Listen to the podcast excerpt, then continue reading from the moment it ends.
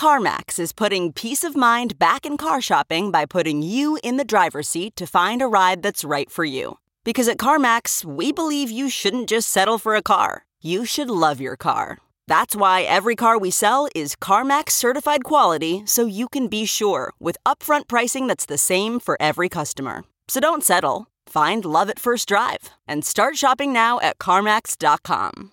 CarMax, the way car buying should be.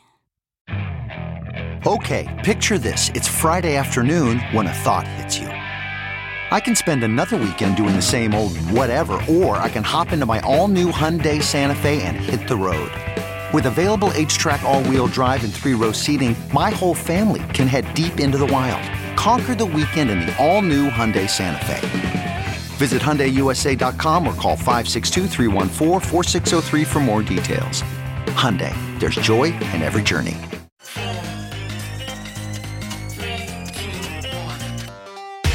Welcome back to The Breakdown with me, NLW.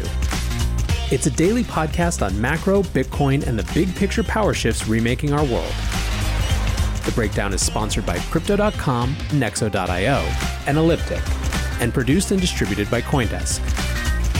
What's going on, guys? It is Saturday, October 31st. Happy Halloween. Happy end of October. Happy Samhain. Happy transition into the holiday season.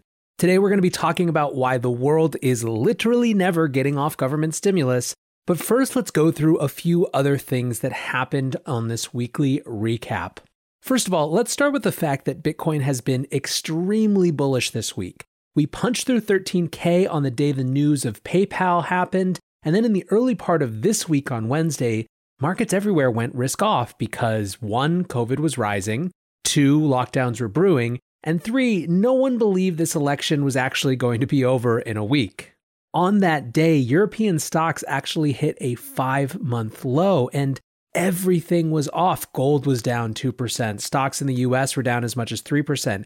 Bitcoin, even for about 10 minutes, dipped under 13K, but then the bulls raced back in and said nope. It's now Friday. We've just had a large number of options expire. And again, we're still above 13,000 at about 13,250 at the time of recording. I feel like for as bullish as we always are on Twitter, there's not enough people talking about the fact that this price just hasn't budged despite a lot of reasons that it might have. So next let's shift over and look at JP Morgan. First of all, there was a report they had from last week about Bitcoin's competition with gold. That came out on October 23rd.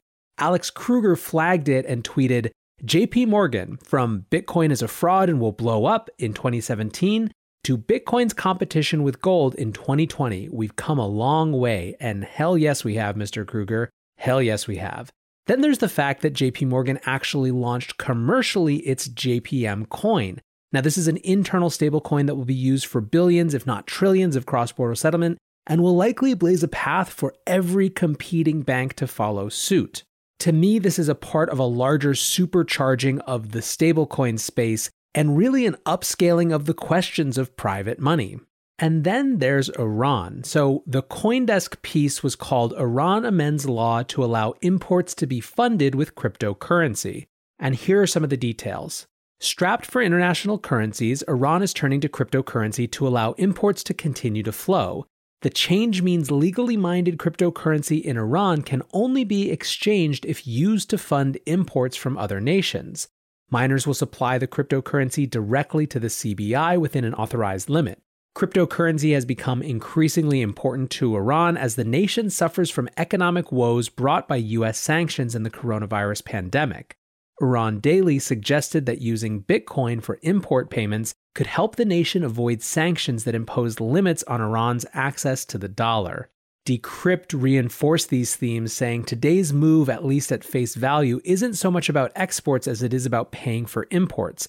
In a speech to the Council on Foreign Relations last December, Brian Hook, the U.S. Special Representative for Iran, said, quote, the regime is struggling to acquire the foreign currency they need to procure imports such as machinery, industrial inputs, and consumer goods. Nick Carter tweeted this article and said, Is there any way to interpret this other than an admission that the Central Bank of Iran is actively stockpiling Bitcoin? Am I reading this correctly? Blockfolio, in their normal pithy way, tweeted We went from asking which country will ban Bitcoin to which country will buy Bitcoin in only a few years. The upshot of this is a new, potentially massive source of demand for Bitcoin. Countries starting to actually stockpile Bitcoin as a reserve asset could be a huge force, obviously, in the demand equation for this asset. The downside is that nothing could get the US to want to ban Bitcoin more aggressively than for it to become a state level sanctions avoidance tool. This is the literal nightmare scenario when it comes to adoption if we want it to stay outside the purview of US aggressive action. And I know a ton of you will say, Honey Badger don't care, but look, this is a potentially big deal. This potentially provides cloud cover for all of the enemies of Bitcoin to make it extraordinarily difficult for people in the US to actually interact with it in any meaningful way. I'd like to think that there are enough advocates starting to emerge in Congress and the Senate for that not to happen, but it does concern me. This episode is brought to you by Crypto.com, the crypto super app that lets you buy, earn, and spend crypto all in one place and earn up to 8.5% per year on your Bitcoin. Download the Crypto.com app now to see the interest rates you could be earning on BTC and more than 20 other coins. Once in the app, you can apply for the Crypto.com Metal Card, which pays you up to 8% cash back instantly on all purchases. Reserve yours in the Crypto.com app today. In this crisis, many investors aim to keep and grow their digital assets. Others seek to maximize the yield on their cash. Nexo allows you to achieve exactly these two goals. The company offers instant crypto credit lines against all major cryptocurrencies, with interest rates starting from only 5.9% APR. Nexo also lets you earn up to 10% annually on your fiat and digital assets. What's more, interest is paid out daily, and you can add or withdraw funds at any time. Get started at nexo.io. Introducing Elliptic, the preferred crypto compliance partner for businesses who want to grow with confidence. The busiest compliance teams rely on Elliptic's rigorous blockchain monitoring solutions to scale up and save money. Protect your customers, manage your risk, scale your business, Visit elliptic.co slash Coindesk to talk to a crypto compliance expert today. That's elliptic.co slash Coindesk.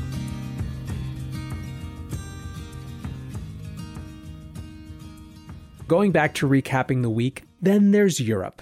In the last 14 days, the US, France, Italy, Germany, Britain, Sweden all have reported record numbers of new daily infections from coronavirus. In various places, lockdowns have returned. In France on Wednesday, President Emmanuel Macron said the country would, quote, brutally apply the brakes until at least December 1st. This means no social gatherings, no restaurants, no bars. Citizens are only allowed to leave home for essential work or medical care. Germany followed suit, announcing a lockdown from November 2nd to November 30th. Restaurants and bars are only available for takeaway. Theaters, gyms, pools, movie theaters all will close. Maximum 10 people from two households can meet. And the leadership there is worried again about overwhelming the health system. Italy also had the return of some version of lockdown, saying that gyms, pools, movie theaters will all be closed until November 24th, and that bars and restaurants have to close at 6 p.m. This led, as I believe it probably would in the US as well, to see significant protests sweep through the country. Back to the US, we are ourselves setting records for new caseloads, and we're seeing the start of response as cases rise in 47 states. There are, of course, the much maligned and I believe patently absurd and unenforceable California guidelines for Thanksgiving. But then you have the governor of Illinois who has also banned eating and drinking inside bars and restaurants. You're going to see a lot of this, I think, in the US. I think most politicians understand that it is effectively political suicide at this point to try to get a full scale lockdown happening. So you're going to see these very specific restrictions instead.